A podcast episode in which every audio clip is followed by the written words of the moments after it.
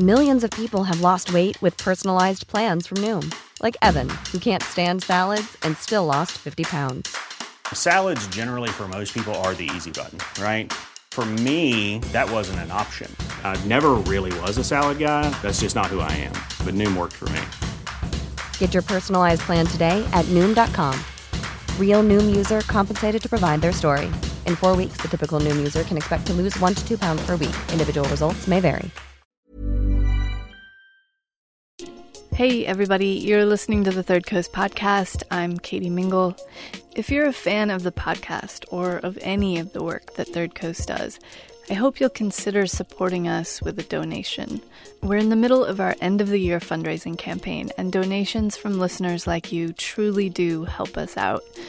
Go to our website, thirdcoastfestival.org, to give, and while you're there, feel free to browse our library of nearly a thousand audio docs and pick up some cool holiday gifts in our merch shop. Thanks and enjoy the podcast. From the Third Coast International Audio Festival in Chicago, I'm Gwen Macsai, and this is Resound. Resound is a remix of music, documentaries, found sound, sound bites, and sonic secrets we reveal only to you. I was invaded by music from my very, very infancy. We listen to find the very best audio from all over the world and then offer it up to you on Resound. The only other thing that really like obsesses me as much as music is um, the insanity of injustice.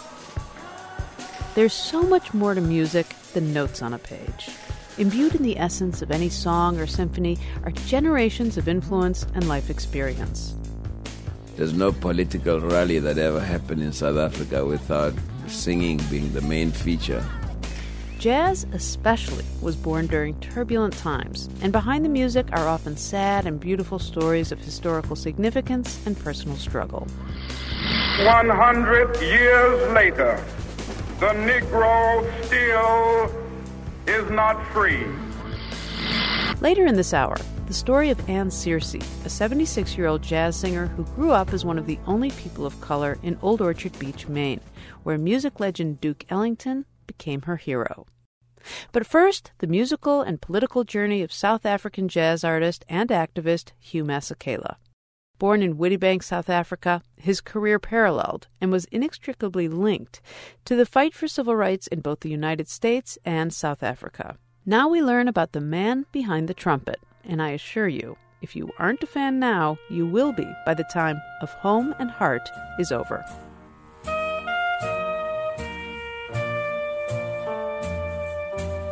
I grew up in um, a country that is pregnant with music of all types, and of course, the melting pot of southern and central Africa.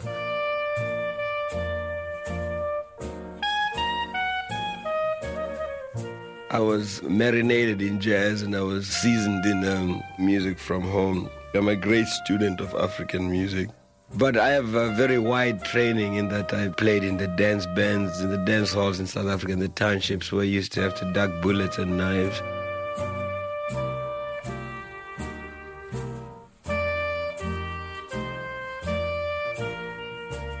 Every time you looked at South African news, people were being shot at, but they were always singing.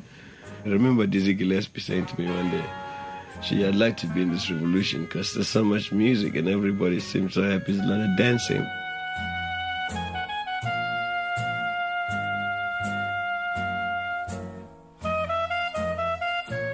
I lived in exile for 30 years.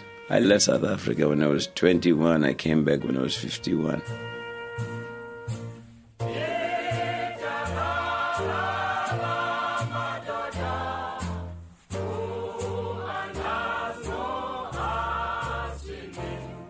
It's impossible to divorce Hugh Masekela and his music from the political struggles of South Africa. From early childhood, his musical development was intricately woven with the life and politics of the country. He was born in 1939 under a British colonial administration, just nine years before the introduction of apartheid. He grew up in Witbank, a one street right wing Afrikaner town, surrounded by coal mines and coal trains with endless carriages pulled by steam engines churning smoke into the air. Men from all over southern and central Africa came to work in the mines. At night, they'd drink themselves into a stupor at his grandmother's shebeen to blot out the memory of the blackness of the mines and the families and land they'd left behind. Hugh's childhood was shaped by their stories and songs.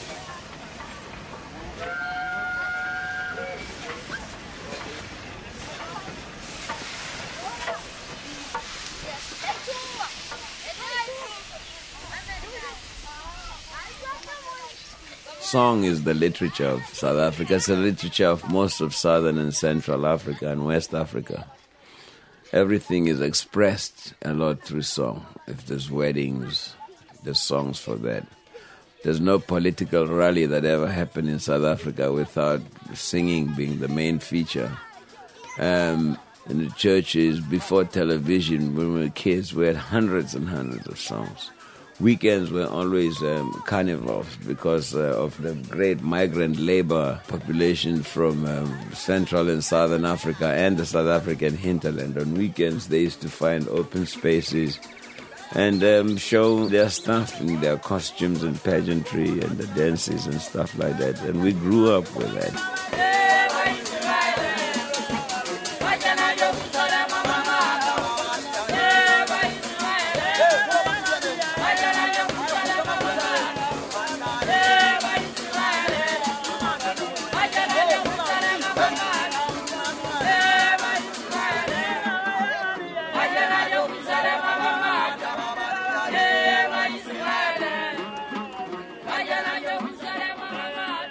The first townships were like um, real hovels, you know, mostly mud houses with corrugated iron roofs and like make do fences and all that time. My grandmother uh, was one of those few people like were enterprising and had like a, a what you call a shebeen, which was an illegal drinking house. Because liquor was not legalized for Africans in South Africa until 1961. All the miners used to come and drink at different times. I mean, the house was built so that like the township elite would drink in the living in the dining room, and my grandmother's friends, they'd be sitting with her uh, while she was cooking, ironing her clothes, and serving other people in the kitchen. They used to drink in the kitchen. There was a big kitchen table, an iron coal stove. And then there was a big yard with small little stoops where, like most of the laborers, people from the mines used to drink. And they'd drink sorghum beer, which is the cheapest kind of beer that was brewed. And um, one of the great things also about Witbank was that all these people brought their different musics and their different stories about where they came from. And as a little kid, I mean, I hung out with all of them in the backyard, in the kitchen, and you know, knew all about their countries.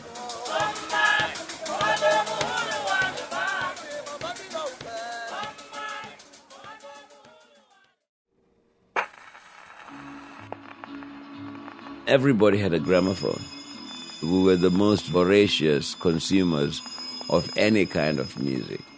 The most popular music when I was a kid was cowboys.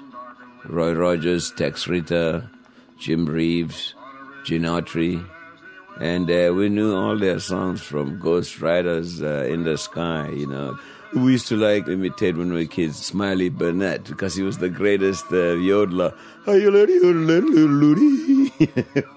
we loved all that stuff.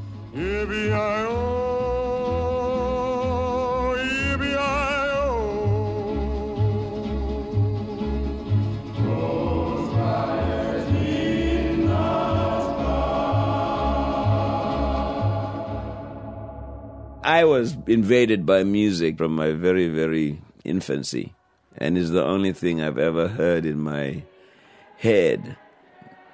The only other thing that really like obsesses me as much as music is um, the insanity of injustice.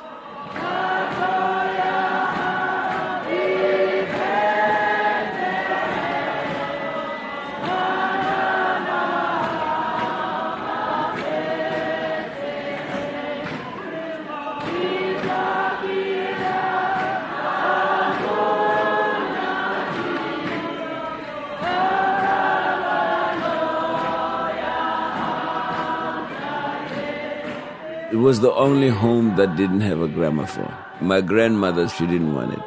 Joanna didn't listen to any music except um, except she was in the Lutheran church. She was a prayer woman in the Lutheran church, and she sang those songs.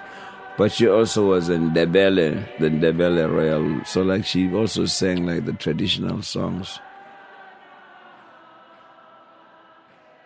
When Johanna died, she was 104, and uh, we sang by her bedside the songs that she used to sing us. We used to sing with her when we were little kids. Walila umtwana elilela umama ke wamtata wambeke sifubeni sakhe wathi thula sana lwam wathi sana those are songs that were sang to us when we were small you know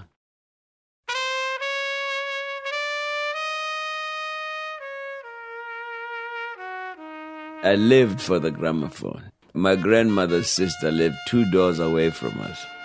And my uncle Putu had a gramophone, and he had the most beautiful voice. In fact, uh, he was my first influence. I still tried to sing like him and used his technique. He became an Anglican priest, and he used to sing all those Ora pro nobis, you know, and stuff like that. we used to sing along together when I was two, three.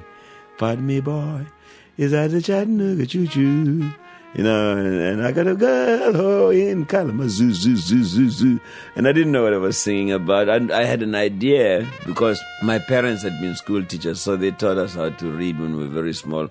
When I was five, six, I was already reading the newspapers for my grandmother and her friends, you know. Um, as on Saturday, they'd sit around sniffing their snuff and they'd say, So, what are the white people saying? is Hitler coming? and um, we'd imitate Nat King Cole. Mona, and some kids just used to do him spot on, you know. Mona Lisa, and then we'd all join in harmony. Mona Lisa. And at night, you know, it's singing us, and then somebody, shut up, we're trying to sleep. Was it Louis Armstrong that drew you to the trumpet, or was it Clifford Brown? No, it was a movie called Young Man with a Horn. Sir. Which one's the cheapest? Well, let me see. I think the trumpet. I can let you have this one for about nine dollars. Play a trumpet? No, but I can learn. I started to learn piano. If I had one of those, I could carry it around with me and play it any time I wanted. You got the money? No, but I could get a job. Well, now. I think maybe you are a musician. Yes, sir. It was a story of Bix Beiderbecke, and I don't know if you saw it, but uh, Kirk Douglas played the part. Someday when I'm really good, I'm going to do things with this trumpet nobody's ever thought of doing. I'm going to hit a note that nobody ever heard before. And Harry James played the um, soundtrack, and Harry James had the most unbelievable, beautiful tone. I mean, when he played ballads, whether it was I'm in the mood for love or My dream is yours or Stardust, you know. Uh, I'd been a piano player already for like eight years, but when I heard uh, the soundtrack on that, I had to play the trumpet.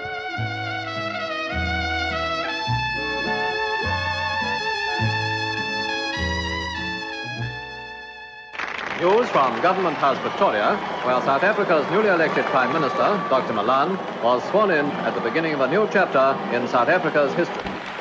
The color question is rapidly increasing in seriousness and urgency. I consider apartheid, that's the separation policy, to be South Africa's last chance to remain a white man's country.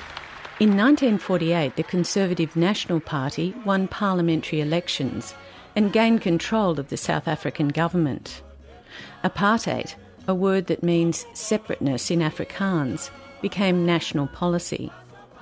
Within two years, legislation was enacted which would dispossess many black South Africans of their land and segregate communities into racial groups. Hugh moved to the city to live with his parents and was sent to St Peter's, an Anglican boarding school run by Father Trevor Huddleston, a British chaplain and vocal campaigner against the new apartheid laws. Father Huddleston, who was like, you know, he, really like got the anti-apartheid movement going. He started me out because he was a friend of my parents. Uh, my mother was a social worker, my father was chief health inspector in Alexandra Township, which was the hub of the resistance in South Africa. And Mandela, all of them, wherever they came from in the hinterlands, they started their lives in Alexandra Township. So Huddleston, who was also an ANC person, knew my parents, and um, he was very worried about me because I was a very restless soul. In boarding school, he was our chaplain. I was in bed with the flu. He said, What do you really want to do, creature? He called everybody creature. I said, because uh, the monks, the nuns, the monitors, the prefects, the teachers, everybody is complaining about you. And I said, if I can get a trumpet, Father, I think I won't bother anybody anymore. So he got me not only a trumpet, but a trumpet teacher. Uncle Sauda was the head of the Johannesburg Municipal Native Brass Band. And three months later, I was playing songs, so the kids, some of them just went to Huddleston and said, Father, can I have a trombone? Can I have a trumpet? And he'd go out and hustle them.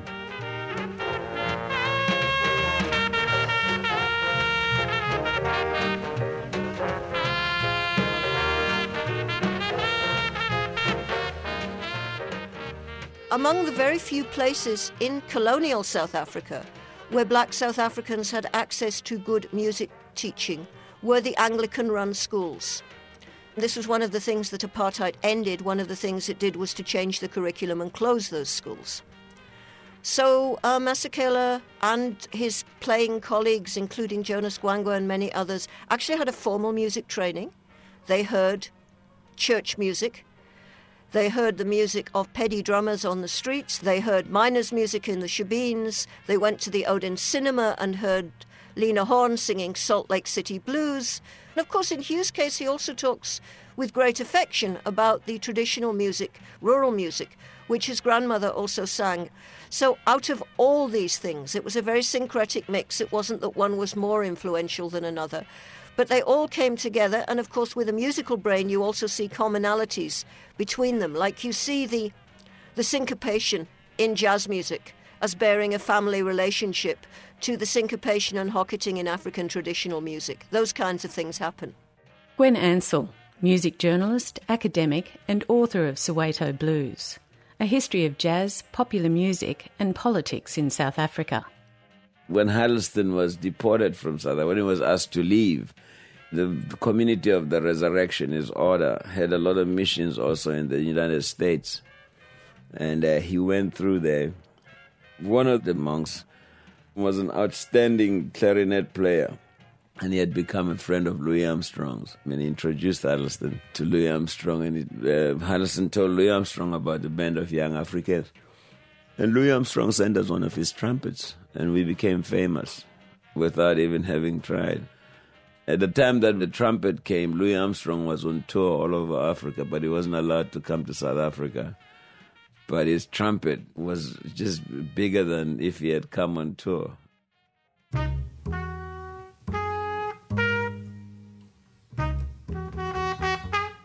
By 1960, Hugh Masekela was well known in South Africa.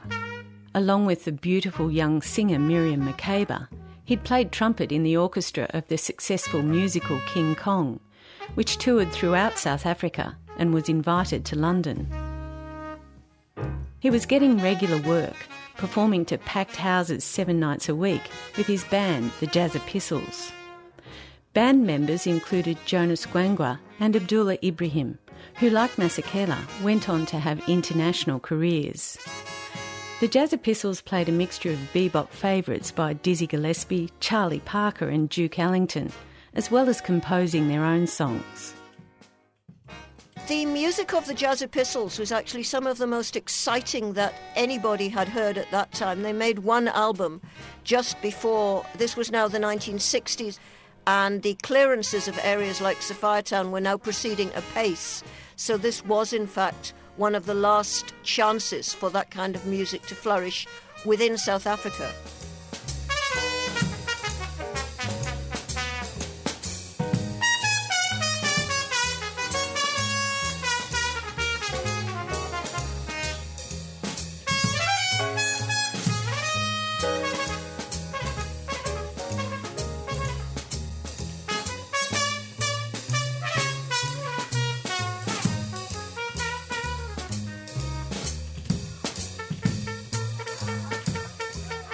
Here is a special announcement.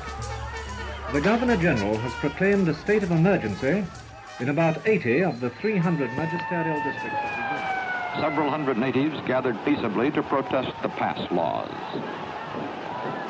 Police mounted on tanks opened fire.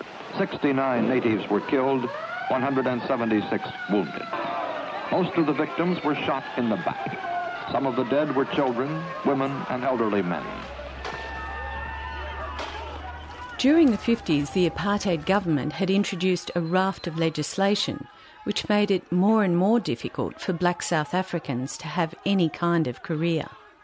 Resistance in the country was growing. After the Sharpeville massacre, the government declared a state of emergency and gatherings of more than 10 people were banned.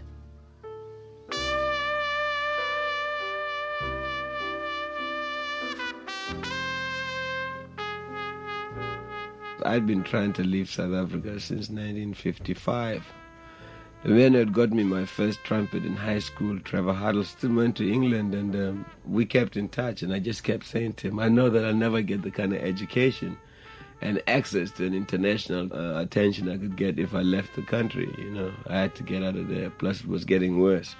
And I knew also that if I didn't get out of the country, I would be very, very involved in like um, a violent political reaction.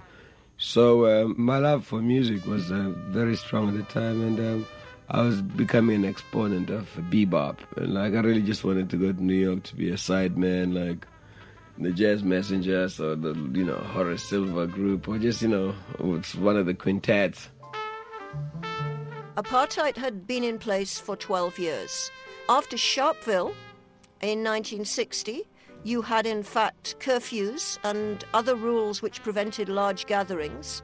It became almost impossible for musicians to work together before big audiences. You had the turning of the South African Broadcasting Corporation into Radio Bantu with strictly segregated playing slots, and a hybrid music like jazz simply would not find a place on the radio. And for that reason, because record companies depended on airplay for their sales, the record companies were also beginning to segregate and narrowly define the genres in which their artists performed. So everything together by the early 60s was coming together to make it a very inhospitable place for creative musicians who wanted to work with a degree of freedom.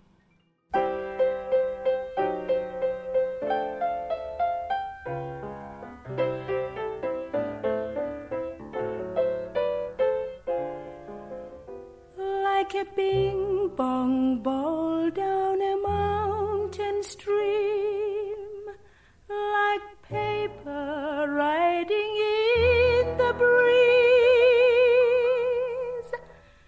like strolling in the dark through streets you know. It was very difficult for musicians to leave. They were either refused passports completely if you had any kind of politics, even the most mildly outspoken, you'd definitely be refused a visa.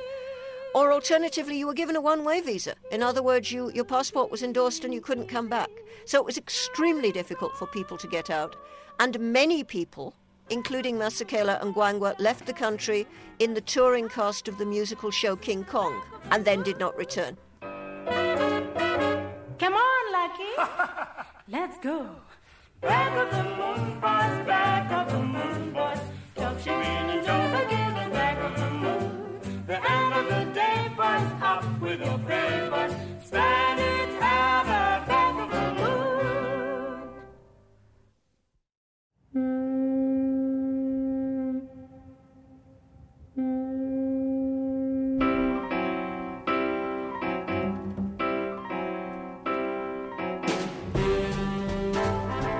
Hugh left South Africa in 1960 with a scholarship to London's Guildhall School of Music.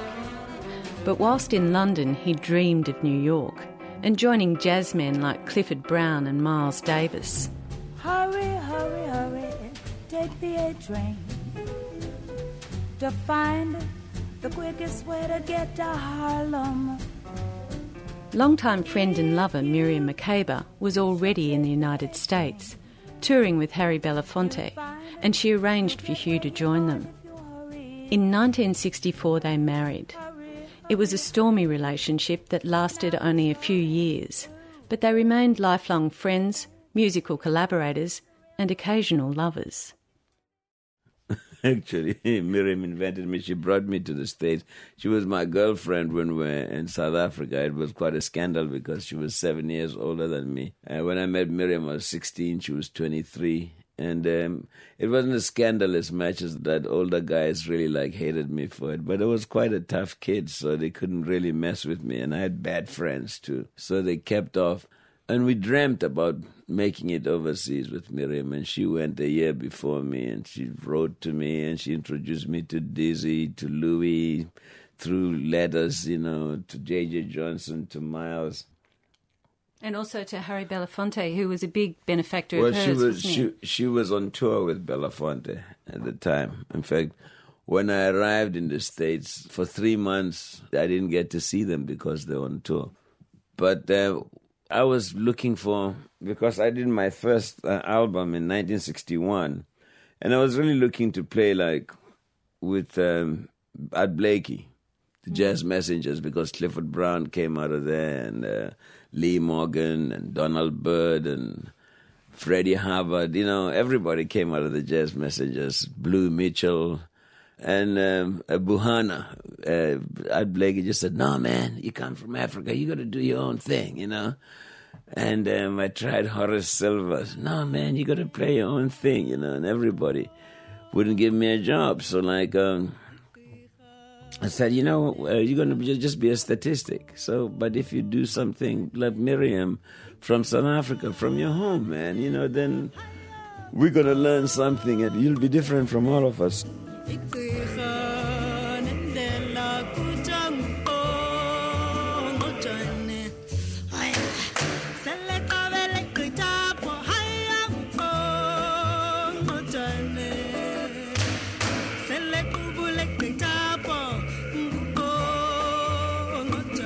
At that time, I didn't know where to start, you know, and I started to say, Miriam, remember like the songs that in the dance bands, and we tried to, you know, we remembered those.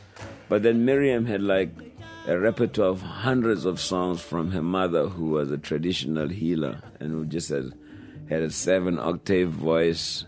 She could sing like a man, she could sing like a little girl. That's how I learned the songs. So my first album, uh, the Americanization of Ooga Booga, that really resonated with audiences. I think I have about three or four songs that, that I learned from Miriam and her daughter.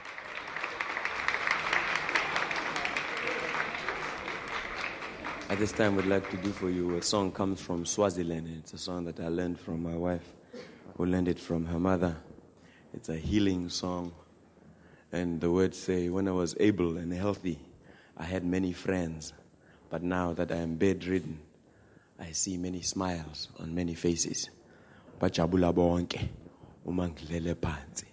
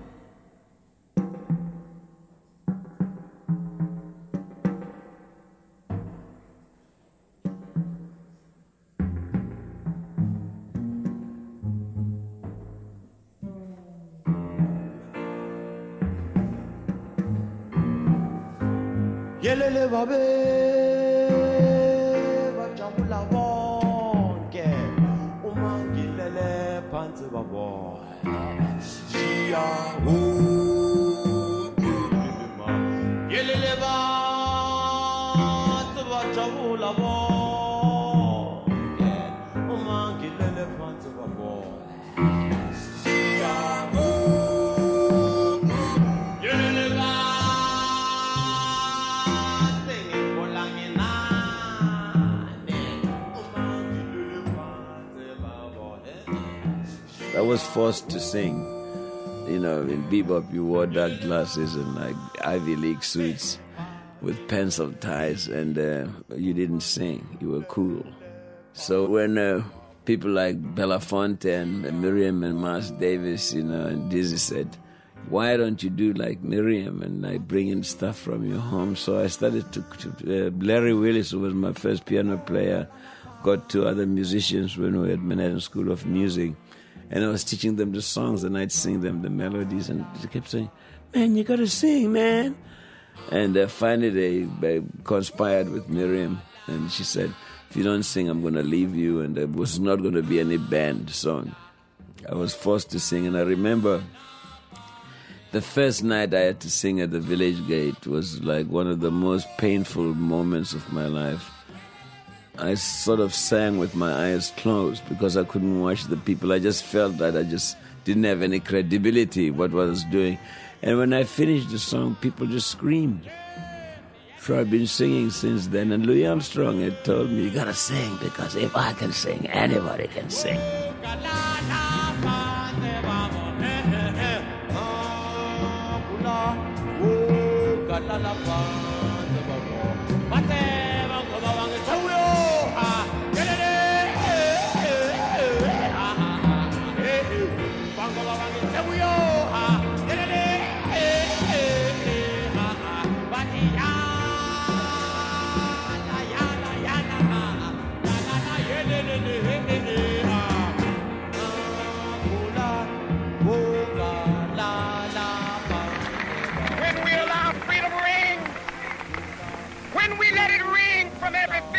Hamlet, from every state and every city, we will be able to speed up that day when all of God's children, black men and white men, Jews and Gentiles, Protestants and Catholics, will be able to join hands and sing in the words of the old Negro spiritual, free at last, free at last, thank God Almighty, we are free at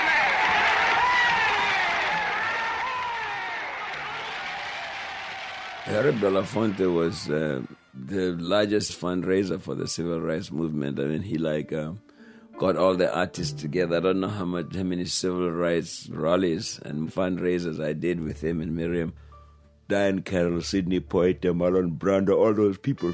Uh, his favorite people were actually like SNCC, you know, the, the Student Nonviolent Coordination and Martin Luther King. You know, SNCC was like Julian Bond and John Lewis and Stokely Carmichael and all those people. But again, the funny thing is that even though I was in the States or even in England, you know, like racial prejudice against people of African origin was always like reeking. You know, and in the States it was more dangerous because in South Africa it was legislative. So the cops carried out all the racism really and to a certain extent protected you against lynchings and all that. Whereas in the States, it was more volatile and more dangerous, and you were more vulnerable because anybody could kidnap you and go and string you up. When we were students, we had some students who were killed mysteriously in Pennsylvania. They went to Lincoln University and they was going out with white girls, and both both of them were run over by cars. So um, I never, I didn't leave New York City for a year and a half because Philadelphia, New Jersey, they were really like were dangerous places to go to. The one thing that still worries me today in the world is that people of African origin or African hue, African complexion, anywhere in the world, anywhere in the world you go, most of the people of African origin still live in squalor and abject poverty. And um, I think it's a crying shame to humanity at this point. I mean, there are many other poor ethnic groups, but collectively, Africans all over the world live in squalor. So the world hasn't changed too much.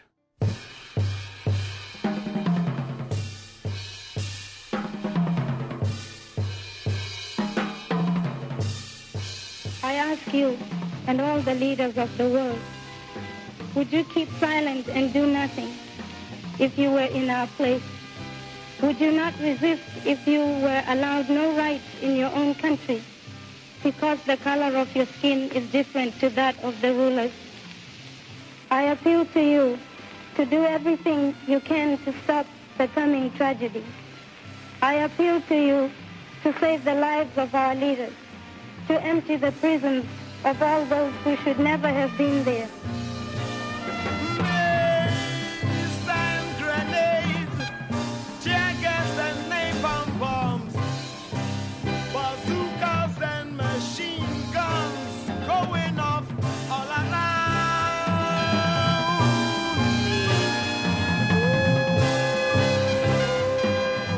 The same time that both Hugh and Miriam were heavily involved in the civil rights movement in the United States, they continued to speak out about conditions in South Africa.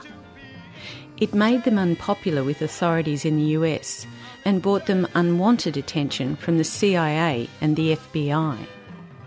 Remember the climate of the 60s? It may have been the era of flower power, but it was also a very intense period within the Cold War.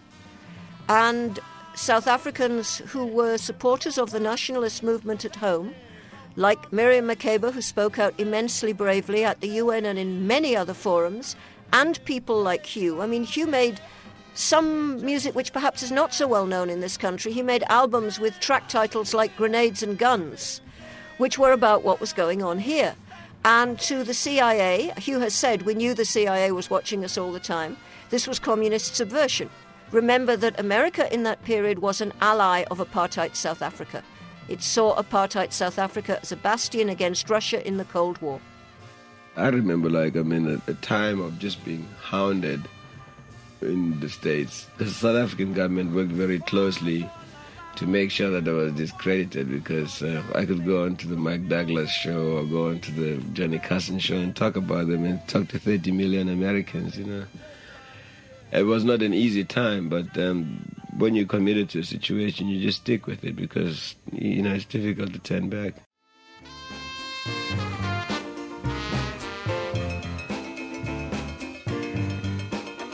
In 1967, Hugh paired up with friend and producer Stuart Levine. They started their own production company and had a number one hit in 1968 with Up, Up and Away. His next record, probably his best known, Grazing in the Grass, sold over 4 million copies. But the politics of Hugh's music did not endear him to the record companies.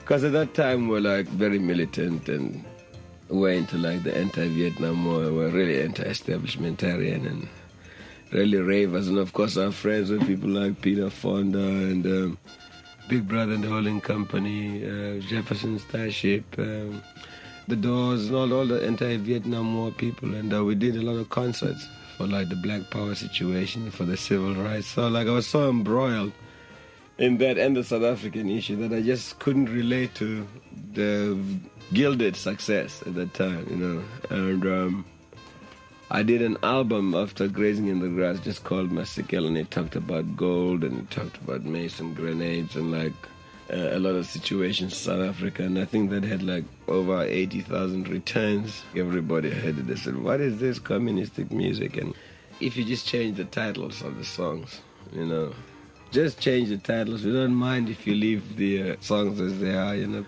And they said, listen, if you can make a few more other grazing in the grasses. I said, when South Africa is free, maybe I'll do them, you know. But right now, this is what I want to express. So that never really endeared me a great deal in my 20s and early 30s to the recording industry. Uh, there was like a troublemaker because basically, during that time, um, almost all like African American artists, except myself and Miriam and maybe Belafonte and Odetta, everybody was basically singing uh, love songs. You know, they just couldn't get into somebody singing protest. But like uh, that, of course, and the Panthers and the civil rights movement did a lot to affect the record business. So that by 1970, people like Marvin Gaye did what's going on. Everybody started getting into that kind of situation.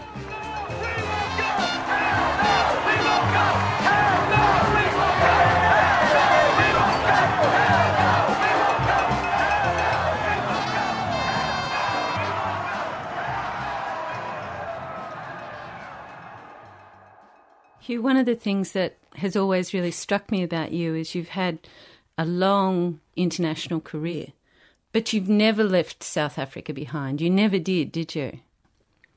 Well, I didn't have to.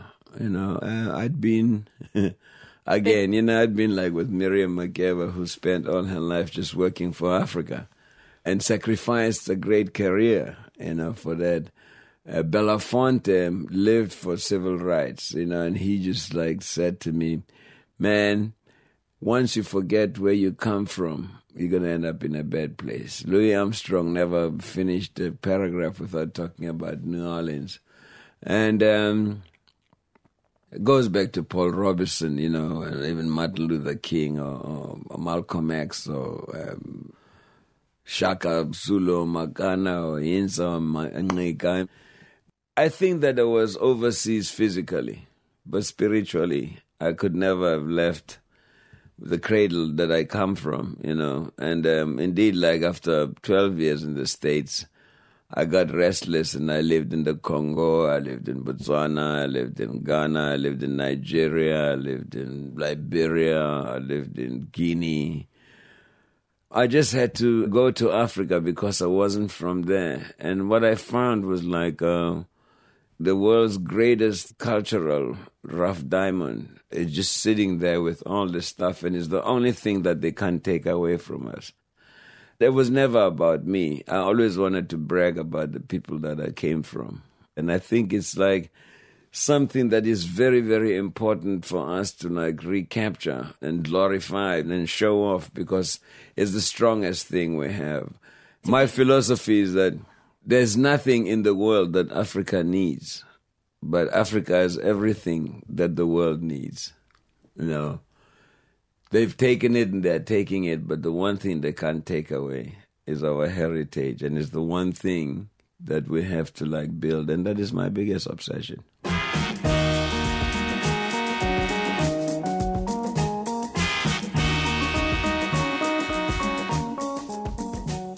In 1973, Hugh met Nigerian Afrobeat king Fela Kuti and began a long exploration into the music of West Africa and other African countries. Those years further shaped his music, particularly in the use of percussion and cross rhythms with voice and instrument. He travelled regularly between the US and Africa, living in Guinea for a while, and in the 1980s just over the South African border in Botswana. All the time he was getting closer to home.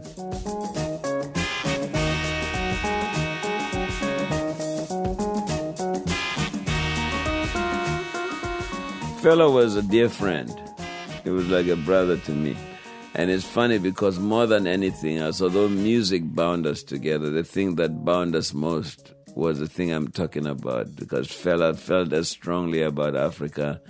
He abhorred African corruption, you know, and military dictatorial African governments. But the thing that pulled us mostly together was we laughed. When we were together, we laughed so much. The one thing that I learned mostly with Fela is to laugh at the absurdity of what is happening to Africa. You know, even though I object to it and oppose it very much. I mean, all of Fela's songs were jokes, jokes against the establishment. He really like took the Mickey out of them, and, and they're sad songs, but he made them funny. And he said, Hugh, you know, if you don't laugh, you won't make it. he used to say that. Man, if you don't laugh, you won't make it. You know, you won't, you gotta laugh at this shit because it's funny. and then we'll be laughing. Then he say, Isn't it sad, man? This shit is sad. It's so sad. It's funny.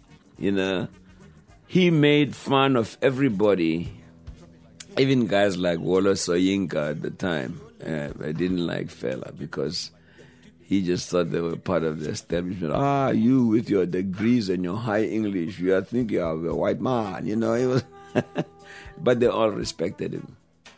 Fela had somebody like um, who took notes of in the band, you know, because his band was like really well rehearsed, and uh, he introduced me to West Africa. He introduced me to the reality of Africa and playing uh, with his band. I was there for a month and I played every day with him at the shrine, you know, and his shows were like 12, 13 hours. And it was some of the most wonderful times, musical times in my life, because the band was just like, you know, that's the band that had like uh, on trumpet and Tony Allen on drums and Kofi on percussion. It was just the most fantastic band. If you call a woman African woman, no go green. She go say, she go say,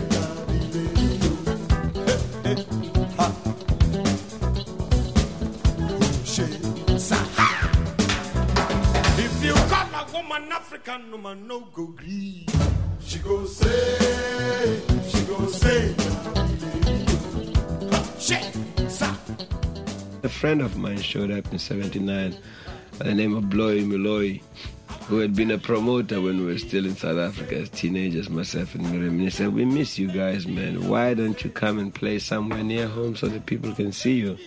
Since you can't come home. So, like, we eventually chose Lesotho, and in Christmas of 1980, we played at Maseru Stadium in Lesotho, myself and Miriam, for about 75,000 people who came from mostly South Africa. It was fabulous. And uh, I was supposed to stay a week. I stayed three months. And a, a childhood friend of mine invited me to Botswana where I met Kalahari. And uh, it was like the first time, really, in 20 years that I was able to sing so freely in all my languages. The band knew all my songs. And uh, I was talking Tswana, Zulu, Xhosa, Sotho every day. It was something that I think um, my mouth and uh, my body had missed.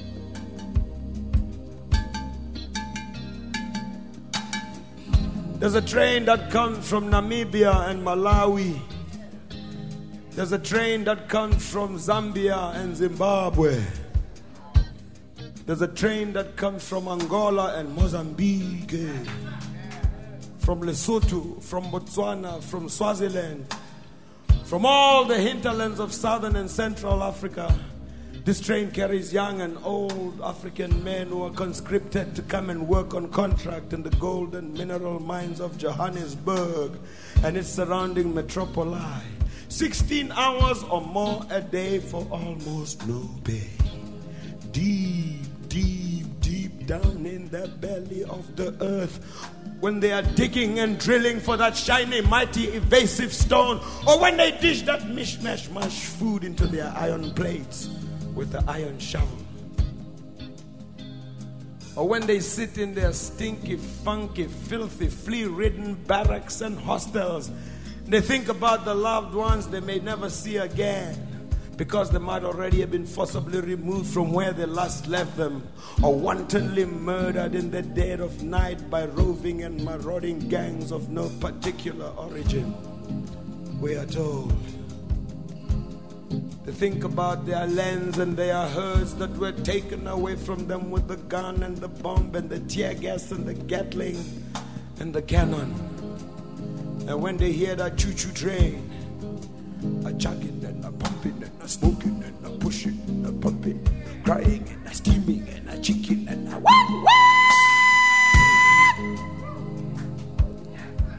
They always cuss and they curse the coal train, the coal train that brought them to Johannesburg.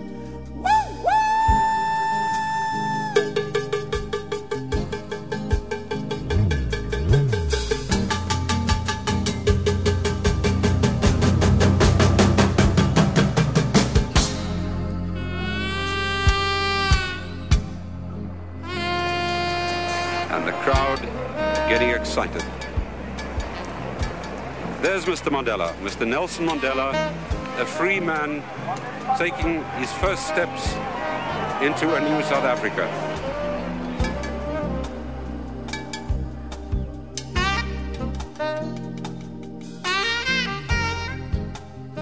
I didn't have any hope at all that we'd ever come back. And uh, in 1989, when some of my friends uh, were calling me or writing to me and saying, I think you should prepare to come back, I thought they were joking.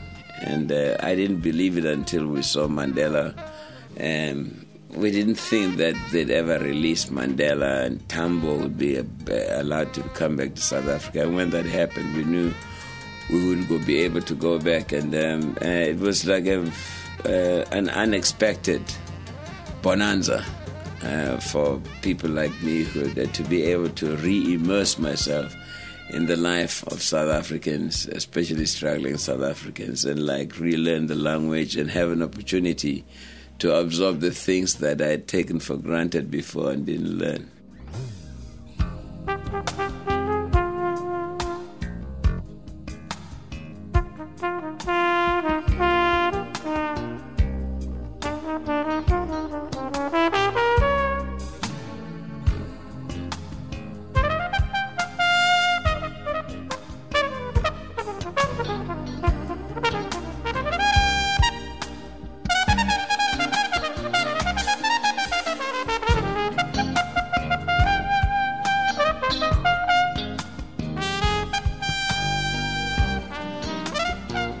Crazy about Africa, as you can tell, but I'm very actively involved in letting Africans see Africa because one of the things Africans are prevented from internationally is identifying themselves as a common group. And they've never seen each other in their excellence. They know only of each other from their misery side. And the world also portrays only the miserable side, the side we didn't cause. For Africa to come back to itself, it needs to see itself, to experience itself, to show off its excellence. And that way, the world will decide that maybe we should respect these people because look at like uh, how grand they are and how fascinating they are.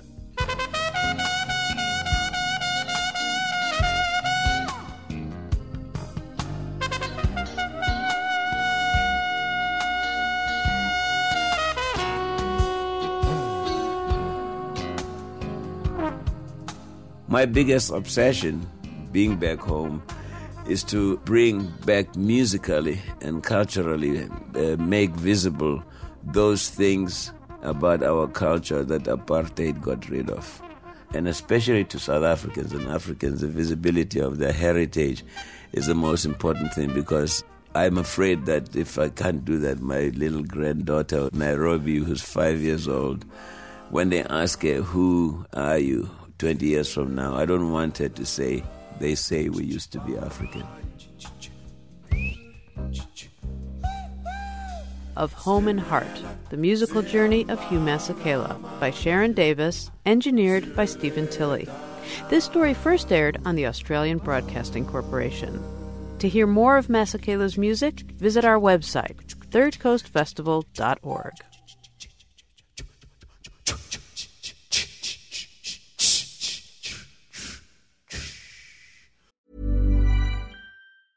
Normally, being a little extra can be a bit much, but when it comes to healthcare, it pays to be extra. And United Healthcare makes it easy with Health Protector Guard fixed indemnity insurance plans. Underwritten by Golden Rule Insurance Company, they supplement your primary plan, helping you manage out of pocket costs without the usual requirements and restrictions like deductibles and enrollment periods. So when it comes to covering your medical bills, you can feel good about being a little extra. Visit uhone.com to find the Health Protector Guard plan for you. Millions of people have lost weight with personalized plans from Noom, like Evan, who can't stand salads and still lost 50 pounds. Salads, generally, for most people, are the easy button, right? For me, that wasn't an option. I never really was a salad guy. That's just not who I am. But Noom worked for me. Get your personalized plan today at Noom.com. Real Noom user compensated to provide their story. In four weeks, the typical Noom user can expect to lose one to two pounds per week. Individual results may vary.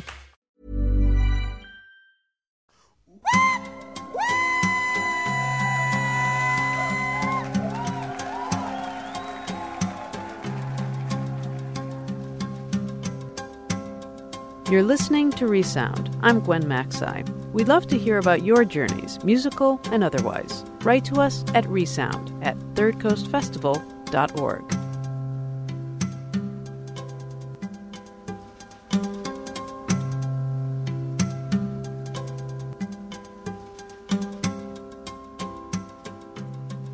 While Hugh Masekela was fighting apartheid in South Africa, jazz singer Anne Searcy was fighting her own battle against discrimination on the east coast of the United States.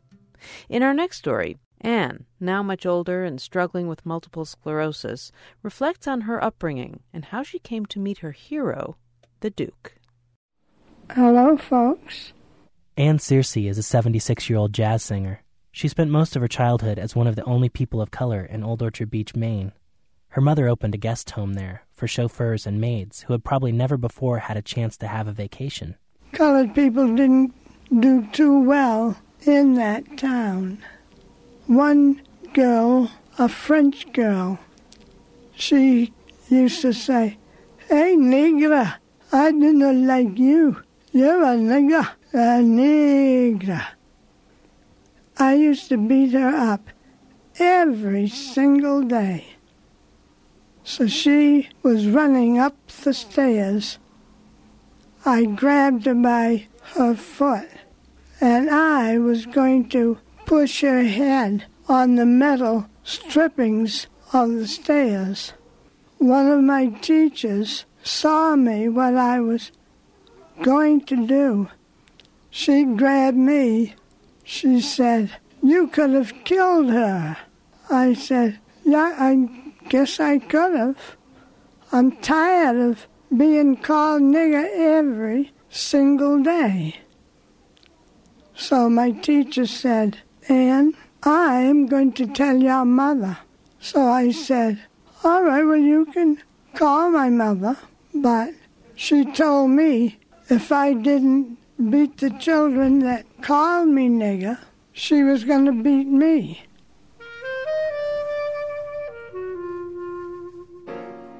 By the time Anne's mother opened her guest home in the early 30s, Old Orchard Beach was home to a carnival featuring amusement rides, hot dogs, and games of chance. The town's most recognizable feature was a 700 foot long pier perched over the Atlantic surf. Big bands filled the pier's ballroom all summer long. One time, Edward Kennedy Ellington, known as the Duke, Duke Ellington, came to Anne's home and asked if he could rent a room. I was introduced to him as Anne, and he, Mr. Ellington. And all through the years, he remained Mr. Ellington.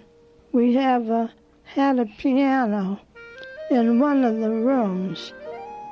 He used to go in there and practice, and and that's where I really got my love for music. Mr. Ellington and his baritone sax player, Harry Carney, took a special interest in Anne. They must have known what her life was like in that small town. They called Anne from the road and gave her free tickets to all the shows in New England. By the time she was 18, Anne was already developing a singing career of her own, playing in lounges in small coastal towns. I get sort of a happy feeling when I do sing. All my feelings come out in the words to those songs. The summer after Anne graduated from high school, Mr. Ellington played a concert with his band at the pier in Old Orchard. Anne put on her best dress and some high heeled shoes for the show. She walked to the pier and collected her free tickets. She walked into the hall, out over the ocean, the Duke had a surprise in store for Anne that night. Well, he asked me. He called me Anne. Miss Anne, come here. I guess my mouth must have just flown open. He said, Anne, as many times as we have played when you have been right along with us, you have never, ever requested a song. So I said, How about tenderly? So he said, Miss Anne, even as old as I am, I still can play tenderly. So I did get a chance to sing that song with the band. The evening breeze caress the trees tenderly. The trembling trees embrace the breeze tenderly. Your arms open wide and closed me inside you took my lips. You took my love so tenderly.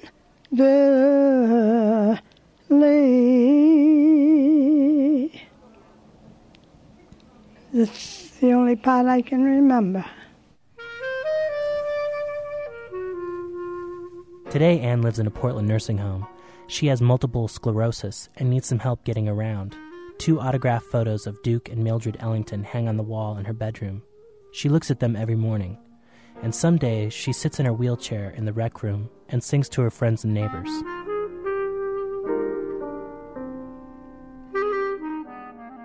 Anne Meets Mr. Ellington was produced by Carrie Seed at the Salt Institute for Documentary Studies in Portland, Maine.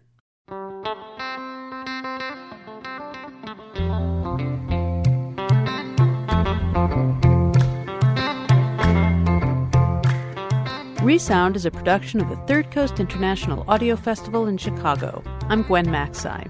The program is produced by Katie Mingle and curated by Johanna Zorn and Julie Shapiro of the Third Coast Festival. The Third Coast Festival is a nonprofit arts organization made possible with lead funding from the Richard H. Driehaus Foundation and the John D. and Catherine T. MacArthur Foundation. Additional support is provided by the Boeing Company Charitable Trust, the Agudino Foundation, Chicago's Navy Pier, and American Airlines. This program is partially supported by a grant from the Illinois Arts Council, a state agency. Special thanks to our many individual contributors from Chicago and around the world. If you want to contact us, we would love to hear from you. Email us at resound at thirdcoastfestival.org. Resound returns next week with more radio that you can't hear anywhere else unless you live everywhere else.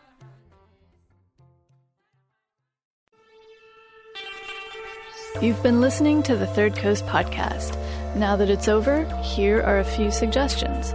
Become our fan on Facebook, write us a review on iTunes, buy a t shirt in our merch shop, or make a donation to support what we do at thirdcoastfestival.org. Thanks for listening.